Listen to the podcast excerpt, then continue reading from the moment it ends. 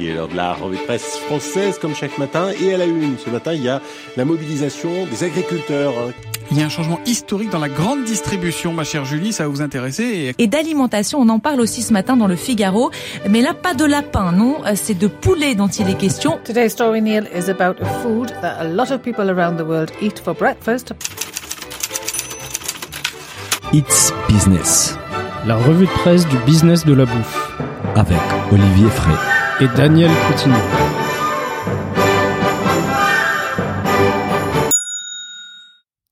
Bonjour à toutes et à tous, euh, bienvenue dans ce nouvel épisode de It's Business, la revue de presse du business de la bouffe. Je suis comme d'habitude avec Olivier Fray qui mange son bol des céréales le matin avec du jus d'orange à la place du lait. Ouais. C'est original, ça. Daniel, bonjour tout le monde. T'as vu, c'est un peu original. ouais, C'est très sais, original, tu vas nous Je, raconter je mets ça. du fun dans ma vie. Chacun son fan, Olivier.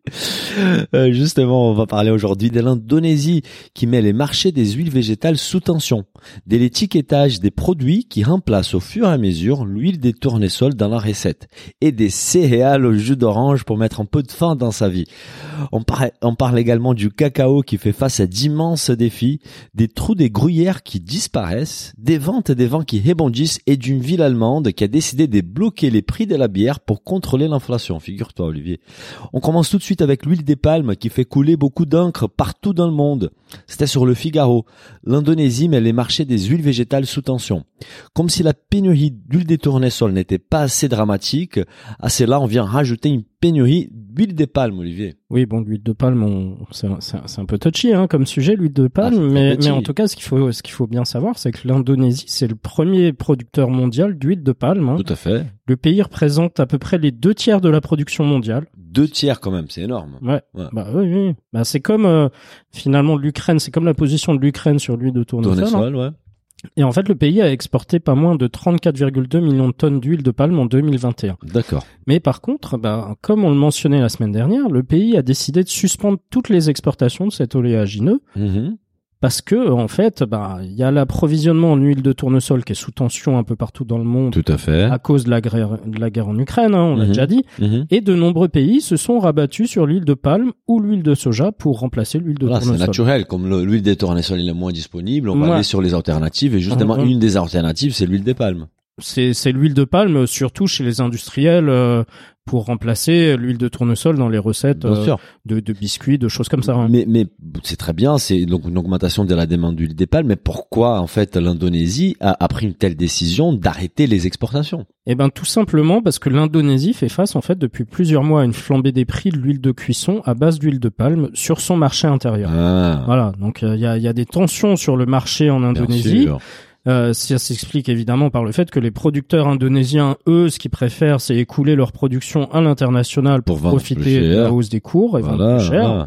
Et donc, du coup, bah, ça se répercute euh, Sur- malheureusement sur les Indonésiens Oui. qui ont euh, qui doivent payer beaucoup plus cher leur huile de cuisson. Quoi. C'est clair. Et en plus, c'est un produit quand même qui est très très très important dans la cuisine in- indonésienne. hein. Une partie des 270 millions d'habitants du pays maintenant doivent patienter des heures en longue file d'attente devant les centres des distributions d'huile à prix subventionné. Parce que s'ils veulent, ils peuvent acheter de l'huile Voilà. au Faut prix au prix du marché, mais là ça va coûter très très cher. Mm. Et donc la population, la partie qui, qui voilà, qui a, qui a un pouvoir d'achat achat moins important, va faire la queue, va attendre pour pouvoir se fournir d'un produit de base finalement de la cuisine. Oui, pour eux, c'est vraiment un produit Ouais. de base. Hein, et en fait, par conséquent, le, le, le président Joko Widodo, hein, je, Ouais. je connaissais pas son nom, je le c'est découvrais.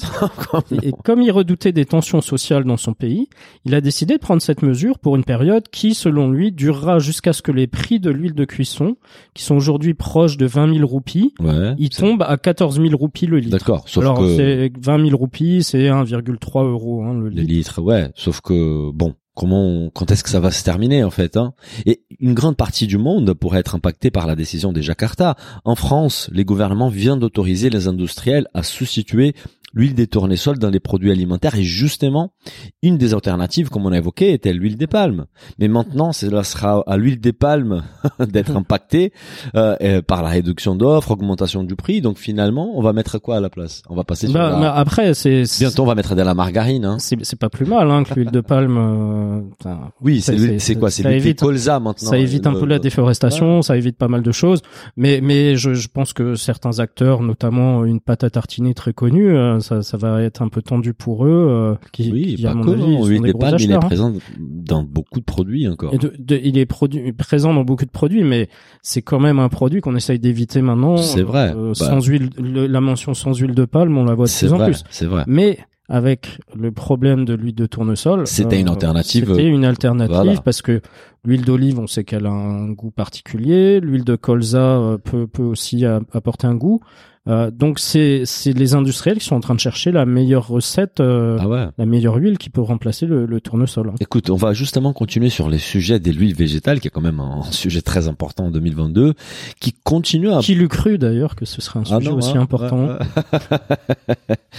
et qui continue à, à bouleverser l'industrie alimentaire. Hein. C'était sur l'usine nouvelle. Trois questions pour comprendre la dérogation d'étiquetage obtenue par les industriels voulant substituer l'huile des tournesols. Alors Olivier, il ne suffit pas de remplacer l'huile des tournesols, il faut aussi communiquer auprès de ses clients. Comment les industriels sont-ils en train de gérer cette situation? Ouais, effectivement, ils, ils ont, euh, ça, ça fait euh, plusieurs euh, semaines qui que les industriels avaient été voir la DGCCRF pour pour discuter un peu de, de cette solution alternative à- à- au, problème d'approvisionnement de l'huile de tournesol. Hein, et en fait, du coup, ils, ils ont demandé de pouvoir remplacer par une autre huile, que ce soit de l'huile de colza ou de l'huile de palme, hein, on vient de le dire. Et en fait, ils ont préalablement demandé à ce que la réglementation sur l'étiquetage des produits alimentaires, elle soit assouplie. Bien sûr. Voilà, parce que bah, voilà, Ils doivent vous- remplacer un, un- vous- un ingrédient vous du jour au enlevez- ouais, sauf qu'ils arrivent pas à qui est produire, quand même un ingrédient qui qui est très qui, important. qui, a, qui apparaît euh, assez haut dans la liste des ingrédients. Tout à donc, fait, euh, parce que c'est et en fait, ils, ils ont été entendus par la DGCCRF qui les autorise à modifier leurs recettes sans modifier l'étiquette. Parce que Mais- normalement, ils auraient dû modifier. Normalement, normalement, tu dois modifier l'étiquette, mais Sauf que là, il n'y a pas, pas- pas assez de temps pour le faire, en t'as fait. pas assez de temps parce que une étiquette sur un emballage papier, euh, ça prend euh, trois, quatre mois a priori de ce que j'ai lu. Hein. Ouais. Et en fait, ils devront aussi faire une demande de dérogation à la DGCCRF. Hein. Oui, c'est obligé. On sait que cette modification du packaging prend du temps et la situation là, elle demande une solution rapide. hein. Mais bon, c'est un sujet quand même assez complexe, Olivier. Je sens que ça va être plus compliqué que prévu, non? Oui, parce que selon un règlement européen, les industriels, ils ont l'obligation d'indiquer la liste des ingrédients par ordre d'importance pondérale décroissante. Tout à hein. fait. Donc ça comprend aussi les additifs et les arômes. Mhm. Mais par contre, si un changement de recette peut se faire assez rapidement, changer les étiquettes, ben c'est beaucoup plus euh, compliqué. Enfin, Oui. pas compliqué en soi, mais c'est beaucoup plus long. Bien sûr. Et il y Sans a, compter les stocks, il faut des bon bref. y a Ouais, l'article explique que euh, il peut s'écouler entre deux et trois mois entre la commande d'un nouvel étiquetage et son arrivée dans les usines. C'est qui explique donc euh, la, la- les besoins d'avoir une dérogation pour donner les temps nécessaires aux industriels de mettre euh, tous ces changements en place. En fait. Voilà, donc enfin, faut pas voir ça comme euh, un problème de transparence ou de, du, du fait que les, les industriels veulent cacher qu'ils mettent l'huile de palme à la place de l'huile de tournesol. hein. On, on aurait pu se dire euh, tiens, ils vont en profiter, euh, ils vont nous mettre de l'huile de palme dans des produits où c'est marqué sans huile de palme. Donc peut-être que vous aurez un emballage sans huile de palme mais avec de l'huile de palme quand même et dessus Mhm. il y aura quand même marqué Mhm. dérogue, euh, Bien sûr. il y, aura des choses. Mais est-ce qu'on pourrait imaginer d'autres solutions pour faire évoluer les systèmes? Alors justement, Maxine Roper et Stefano Volpi, qui sont fondateurs de Connecting Food, Mhm. qui est une start-up spécialisée dans la blockchain pour l'alimentaire, ils ont écrit une tribune dans, dans le magazine LSA où ils mettent en avant l'obsolescence des étiquettes papier qui sont présentes sur les emballages et le nécessaire besoin de numériser les informations sur les produits. C'est un très bon point. On n'est pas contre. Aujourd'hui, Euh, avec le numérique, même nous consommateurs, euh, les étiquettes de toute façon, euh, ça a toujours été compliqué à comprendre. Euh, un QR code sur un produit, euh, tu as une appli. euh, clair. tu, Tu, tu n'as pas besoin de, tu n'as pas besoin de remplacer l'étiquette. Tu remplaces juste l'information qui est derrière Voilà. les QR codes. Mais c'est c'est comme euh, dans dans les magasins. Avant, on mettait des étiquettes papier euh, Oui. pour les prix des produits. Maintenant, c'est automatique. c'est automatique. Oui. Et en fait- après la question, c'est juste que tu ne peux pas non plus avoir une information qui est disponible que aux consommateurs qui ont un smartphone.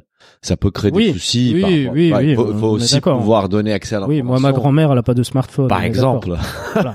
mais mais mais mais reste que on a des outils numériques aujourd'hui C'est vrai. pour permettre de modifier rapidement une étiquette, même limite en temps réel en fait. Hein. Il suffit Oui, oui, d'appuyer sur un sûr. bouton et vous modifiez tout, euh, puisque de toute façon tu scannes le QR code, ça t'envoie sur un site. Oui, tu changes l'information sur les sites. Et Voilà. voilà. Ça, ça peut Et, et, en et fait, eux, ce qu'ils ce qu'ils disent, hein, ils affirment que l'équilibre entre la réalité de l'approvisionnement des matières premières agroalimentaires et l'étiquetage d'informations sur des emballages imprimés une ou deux fois par an Mhm. complique la donne pour les industriels. Mhm. Donc ils arguent que l'étiquette doit pouvoir refléter en temps réel la réalité des ingrédients, leurs origines et la démarche globale RSE d'une entreprise. Oui. Voilà. Bah, après, euh, effectivement, tout ça on peut le faire aujourd'hui, euh, c'est accessible. Euh, pas ça, ça coûte pas forcément très cher. Mhm.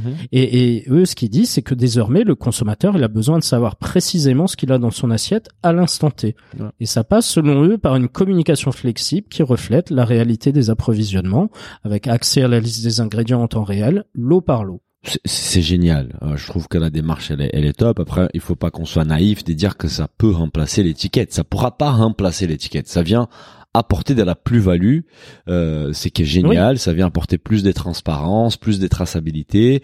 Mais tu seras quand même toujours obligé d'avoir une étiquette avec euh, des informations. En fait, c'est une étiquette augmentée, si tu veux. tu Oui, tu as un élément de l'étiquette qui te permet d'aller chercher plus d'informations qui vont au-delà de l'étiquette. Ça c'est Ouais, génial. ouais, ouais. Ça, c'est Non, mais c'est ça qui est bien et surtout c'est l'immédiateté de de de, de tu, tu peux la, la changer Oui. immédiatement. La Dans ce cas-là, euh, on, on pourrait dire, bah, on met euh, dans- sur l'étiquette, on va dire au consommateur qu'en fait, il faut scanner les QR codes pour avoir accès à la liste euh, actualisée des ingrédients. Ouais, voilà, c'est ça. Mais cela ne, ne, ne, ne, ne, ne règle pas les problèmes que l'étiquette euh, imprimée va afficher tournesol, il y aura pas de tournesol. Mais bon, ça c'est une autre histoire. Voilà. Ben après, euh, enfin, c'est juste histoire de dire que les, les solutions aujourd'hui elles existent et elles peuvent clair. être mises en place beaucoup plus facilement que d'attendre trois mois, parce qu'ils ont une dérogation euh, pendant six mois, je crois, hein, là Oui. actuellement les industriels. Donc euh, euh, qu'est-ce qui va se passer dans six mois? On sait pas. Non, mais, mais de toute façon, la blockchain dans l'alimentaire, c'est qui fait Connecting Food, c'est génial. Et je pense que c'est Bah, vraiment une, ça bah, beaucoup le- de valeur. on passe le bonjour à Connecting Food s'ils nous écoutent. Hein, et euh, si- s'ils veulent euh, venir nous parler de la blockchain à l'occasion, ils, ils sont bienvenus. Et on passe de l'huile végétale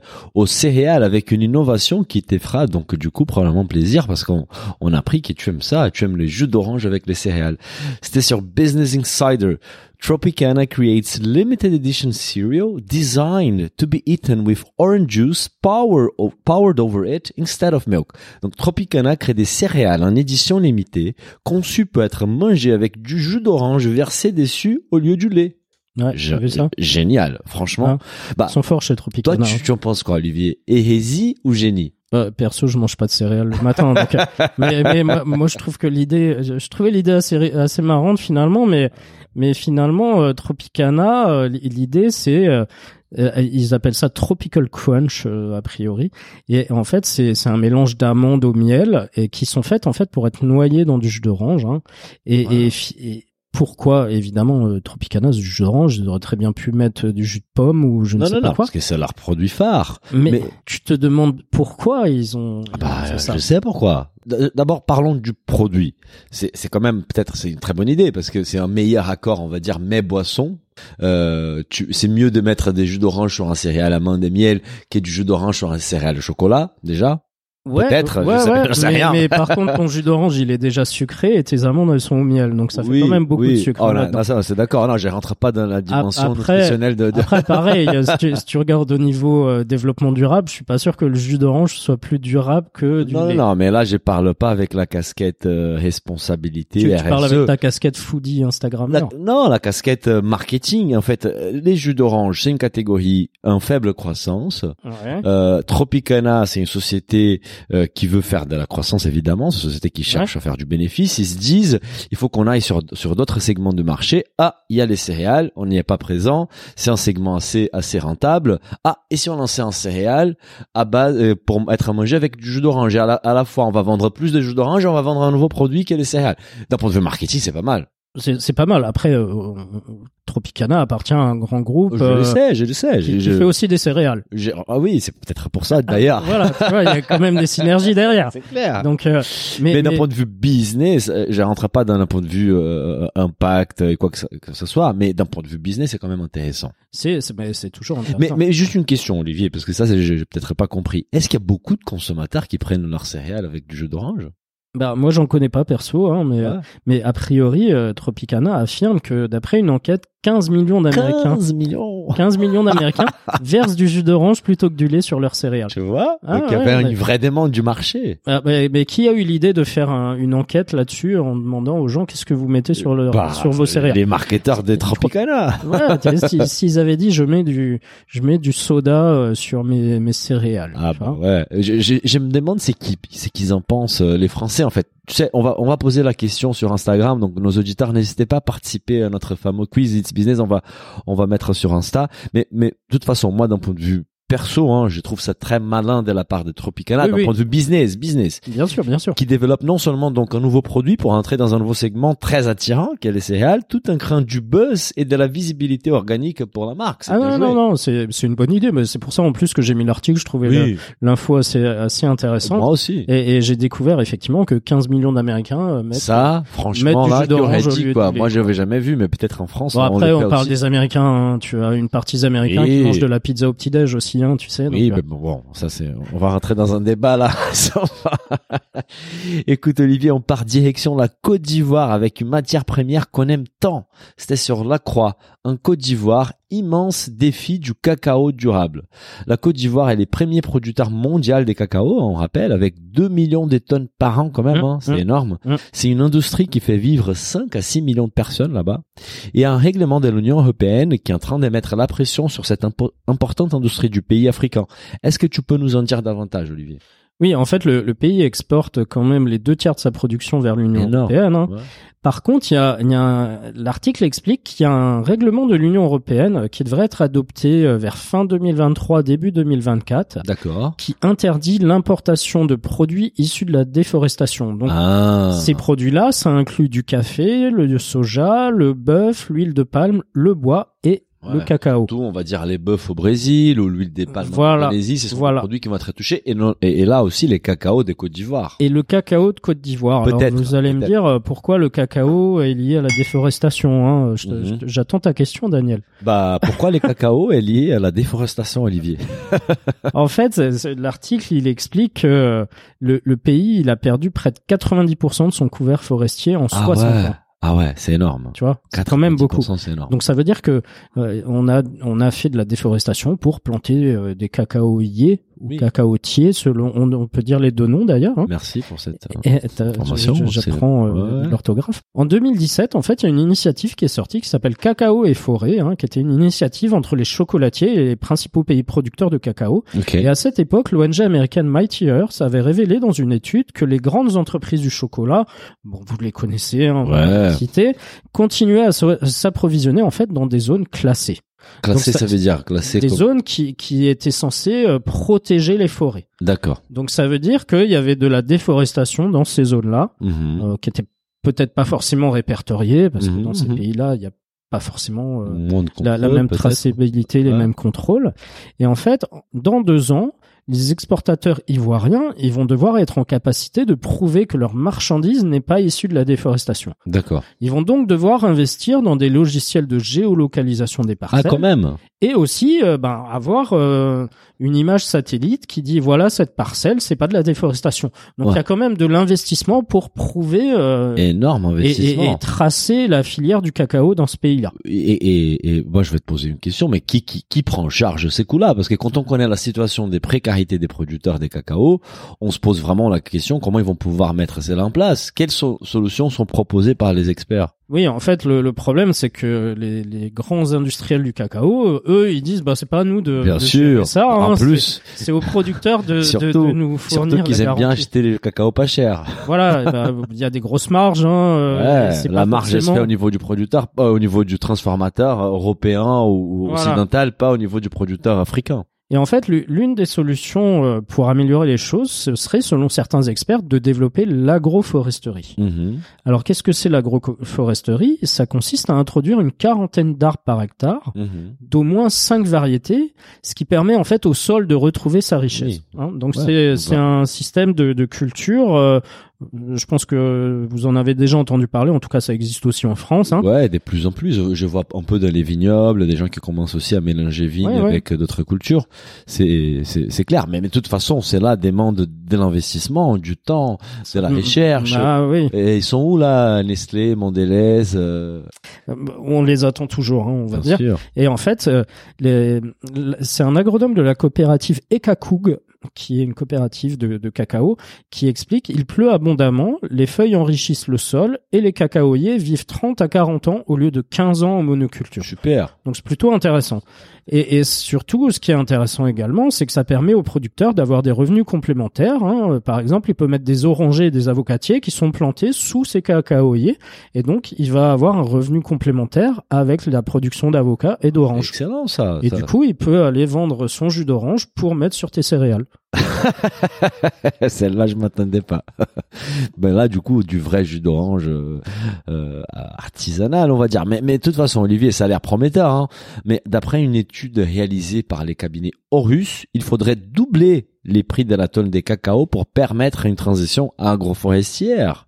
Ce qui n'est pas choquant, étant donné les faibles prix du cacao aujourd'hui et les faits, comme on disait, que la marge du chocolat se fait plutôt au niveau des industriels. Le problème, c'est qu'il va falloir convaincre les industriels à payer plus cher. Oui, Là, mais c'est bon, pas tu sais, les industriels après, ils vont te faire payer plus cher le chocolat en disant que c'est l'inflation, que c'est lié à la guerre en et, et, Ukraine, qui- et qui sont euh, et qui sont très engagés au niveau de la filière et ça voilà. justifie le- les, les markups. Non, mais en tout cas, euh, c'est un, un gros enjeu pour euh, pour ce pays si clair. si effectivement ce ce décret de l'Union européenne sort. C'est c'est à dire qu'il va quand même falloir euh, aller vite pour euh, mettre les investissements et, et tracer toute la production. c'est clair. C'est pas une très- bonne chose. Non, non, non, un très peu de temps d'ailleurs, C'est que plutôt une bonne chose. Et puis on peut imaginer aussi derrière qu'il y aura une blockchain sur le cacao. euh, c'est une très bonne cho- chose, mais, mais c'est surtout la question, c'est qui, qui prend ça en charge? Est-ce que c'est les gouvernements de Côte d'Ivoire? Est-ce que c'est les, les, les industriels qui viennent acheter deux tiers de la production du pays? In fine, c'est le consommateur qui payera de tout. Bah, à la limite, c'est, j'ai pas de souci avec ça. Si la marge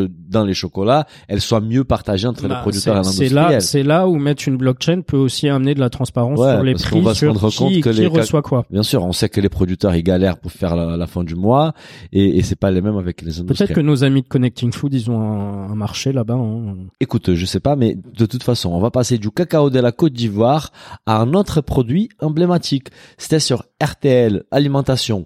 Pourquoi les trous dans les gruyères sont en voie de disparition? Attention, Olivier, une vraie affaire d'État comme on les aime. Hein. Ouais, C'est un icône de la gastronomie suisse qui est au centre du débat avec un sujet d'une énorme importance. Raconte-nous tout sur les trous de, de- du gruyère. T'as vu ça? On connaît tous les trous du gruyère. Ah hein. non, mais ça c'est une et, question d'ailleurs, que ça va, ça va faire bizarre. hein. j'ai- J'ai pas vraiment bien dormi euh, la nuit Bah, depuis ouais, que ouais, je, je- histoire. je- je pense que nos auditeurs, ils se demandent de quoi on parle. Et en fait, vous aussi, vous vous demandiez pourquoi il y a moins de trous qu'avant dans mon gruyère. Euh, moi, pas forcément. C'est une Ah, question bah, qui me euh. taraude dans la tête, mais pourquoi pas Oui. Bah, en fait, euh, nos amis suisses se sont posé la même question. hein, Ah oui. et, et ils ont donc examiné euh, des meules. Alors, c'est c'est de l'emmental, hein, mais emmental, gruyère, c'est un peu la même chose. Hein. Ils, ils ont examiné ces meules-là au rayon X. En fait, maintenant que tu, tu en parles, je suis très curieux en fait de connaître la Ça, réponse. c'est- Pourquoi ça c'est- un peu chirurgical. Ça, ouais. ça- ça commence à te causer. hein. Et en fait, suite à cela, ils ont découvert que les trous présents dans le fromage étaient en fait liés à la présence de minuscules particules de foin Hein qui se retrouvent en fait accidentellement dans le lait des vaches au moment de leur traite. Oh là là, magnifique. Donc les trous, ils étaient là par une espèce d'accident en fait. Voilà, tout à fait. Et lorsque le fromage il s'affine, Ouais. les bactéries responsables de la fermentation elles libèrent du CO2. Ok. Et en fait, ces particules de gaz, elles viennent s'agglutiner sur ces microparticules de foin et elles vont Ah. Ça grossir, grossir, mais à la manière un peu d'une bulle de chewing-gum, mais par contre, elles vont rester coincées dans le fromage parce que forcément, il y a la croûte qui s'est formée et donc elles peuvent pas exploser. Ah, j'adore. C'est fascinant. Non, là vraiment, c'est fascinant. Ah, je, je suis très content d'avoir appris ça aujourd'hui. C'est c'est magnifique. T'as vu ça? Je vais pouvoir Et on- raconter ça en soirée. Bah, ouais, nos auditeurs aussi. Hein. Et par conséquent, en fait, ce qui se passe, c'est comme la traite à la main, elle est de moins en moins Bien pratiquée. sûr. Hein, forcément, hein, il y a des robots de traite Oui. qui sont arrivés pour faciliter le travail des éleveurs laitiers. Ouais. Eh ben, il y a plus moyen pour les microparticules de foin qui se baladent dans l'air de venir se glisser dans le lait. Bah, ça, Et donc, il y a moins de trous. bah, ça a du sens. Donc finalement, on pourrait dire qu'un produit qui aujourd'hui est entre gui- guillemets des meilleures qualités, mais finalement, cette qualité supérieure va toucher un aspect important de la personnalité de ces fromages qui sont justement ces trous en fait. C'est c'est passionnant comme histoire. Merci Alors beaucoup peut-être que nos amis suisses vont faire des trous euh, à la, À la mano, hein, comme on Ouais. comme on fait, euh, tu sais, pour goûter le, Non, le et, je, et je fromage. me demande si ces particules, des fois, au-delà de permettre euh, au, au CO2 de, de, de, de rester là-dessus, de faire cette petite bulle, est-ce que ça n'apporte euh, peut-être quelque chose au niveau gustatif, un tu peu vois de goût, peut-être. Ouais. peut-être petit que de ça froid. libère des odeurs. Donc, ouais, peut-être que les, les producteurs ils trouvent une astuce pour à la fois automatiser un peu la traite, mais quand même euh, faire glisser des petits rajouter mini du particules, foin des dedans comme on le fait dans la Zubrovska, tu sais. Il faut mettre- Et Olivier, on passe du lait et du fromage au pinard et la demande croissante pour les jus des raisins fermentés. C'était sur les échos. Les ventes des vins rebondissent dans le monde. Après les nombreuses difficultés auxquelles l'industrie a été confrontée en 2020, il est enfin temps d'annoncer des bonnes nouvelles. Oui, en effet, après une année 2020 compliquée évidemment par le Covid, hein, Uh-huh. les exportations de vin, elles ont atteint un plus haut niveau historique en 2021 selon l'OIV, qui est l'Organisation internationale du vin. Hein. Elles ont augmenté, pour être précis, de 4% en volume et de 16% en valeur. Surtout ça, ouais. Et comme l'affirme le directeur général de l'OIV, Paul Roca, jamais encore on avait connu de telles croissances. Ouais, on avait vu déjà pour les champagnes qui avaient fait Ouais. une année record, de, record en 2021. Euh, pour les vins, donc au sens large aussi, c'est une très bonne, un très bon millésime d'un point de vue business 2021. Mais comment peut-on expliquer euh, cette croissance, Olivier? Alors, il y a évidemment la levée des restrictions sanitaires dans les différents pays du globe, hein, Ah ah. sauf en Chine. hein. Oui. En Chine, actuellement, on pense à eux. Mais aussi par la fin des taxes Trump Ah, Souvenez-vous, ouais, les ça, fameuses oui, taxes Trump, ouais, ouais, bien sûr. sur les vins européens en représailles au conflit euh, Boeing-Airbus. C'est vrai. Et en fait, dans le détail, hein, c'est les ventes de vins effervescents qui ont réalisé la, la meilleure performance, Ah bah avec voilà. 22%, plus 22% volume et plus 30% en valeur, Ouais. d'où nos champagnes. hein. Oui, bien sûr. Et ensuite, le vin en vrac, lui, il a Ah. baissé en valeur de Ah. moins 5%. Intéressant. Et si on regarde au niveau de l'origine des vins, ce sont les vins français qui ont vu leur prix euh, le plus augmenter, hein, plus 27%, Pas mal. Pas mal, hein. Ouais, euh, contre plus 10% pour les vins espagnols et plus 13% pour les vins italiens. Bah, on sait que la France a une stratégie quand même euh, plus premium par rapport au vin. Les, les prix euh, au litre en France, il est déjà beaucoup plus élevé qu'en Italie Ouais, ouais, euh, ouais. Et, et en Espagne. La France n'est pas les premiers producteurs en volume, mais elle est les premiers producteurs en valeur. En valeur, euh, Oui. euh, plus 27%, ça fait quand même euh, beaucoup. Alors, il faudra quand même à un moment donné faire attention au gap qu'on aura avec les, les vins italiens et les vins espagnols, hein, parce qu'au bout d'un moment, les consommateurs euh, un peu euh, férus de vin, ils se disent aussi, est-ce que le premium vaut vraiment le coup Oui. par rapport à un Bon, bon vin italien? ça, ça, va s'ajuster un peu par les marchés. on- Je pense, On va dire. je pense. Mais, mais on observe donc un vrai phénomène des premiumisations dans l'industrie, c'est très sympa, mais qui sont les principaux consommateurs au niveau mondial aujourd'hui Alors les principaux consommateurs, c'est évidemment les Américains. Hein. Oui. C'est les pr- premiers consommateurs de vin au monde depuis 2018, Ah, devant ah. la France et l'Italie. Quand même, hein. bah, pas, Donc pas ça, par habitant, mais au global. au global, parce que c'est un gros pays quand même. Et en termes de consommation par habitant, cette fois-ci, c'est le Portugal qui est en tête. Ah, muito bien. tu sais, j'ai vécu au Portugal. C'est vrai que les vins, il est toujours à table. Hein. oui. Ça, ça, ça- Oui, oui, ça donc, picole. Alors, si, si on regarde précisément dans les dans les statistiques, moi j'avais trouvé que c'était aussi au Vatican qu'il y avait euh, énormément. per je- capita. per capita. il y a, ben, je pense qu'il y a, il y a beaucoup de vin qui est stocké là-bas. Et donc, Ouais. vu le, le, le faible, Euh, le- euh, la faible population. les, les euh, mecs sont quand même seuls toute la journée. Voilà, voilà, voilà. En, en revanche, ce qui se passe, c'est que la, la demande chinoise, elle, elle, elle continue de reculer. hein. Ah. Il y a eu encore moins 15% en 2021. C'est bizarre parce que c'est un, un petit marché. Pourquoi en fait? C'est- C'est toujours lié au, au- au- à la restriction euh, de la pandémie, au projet zéro Covid. en C'est- fait. Il y a, y, a, y a de ça, je pense. Il y avait aussi, il y avait aussi l'histoire du gouvernement qui avait euh, mis des amendes pour ceux qui faisaient des, des fêtes. Tu sais, il y, a- il y avait, il y avait, Ah. il y avait quelque chose il y a, il y a un ou deux ans là-dessus Ouais. où euh, il fallait pas euh, faire des, des choses trop dispendieuses. euh. alors j'ai, plus en tête le, le Et- nom, mais Et- et- mais en ouais. tout cas, ça a peut-être aussi probablement pesé là-dessus. Oui, et c'est c'est c'est quand même un marché. Les vins en Chine, c'est c'est un marché, c'est un petit marché déjà en croissance. Et, les profits des consommateurs, c'est pas vraiment les Chinois classiques, c'est soit les Chinois plus aisés Oui, voyager, soit les expats. Donc j'imagine que c'est quand même un, un, un business qui a été fortement impacté par la. Oui, je pense que ces gens-là ont stocké du vin plutôt que de, de Oui.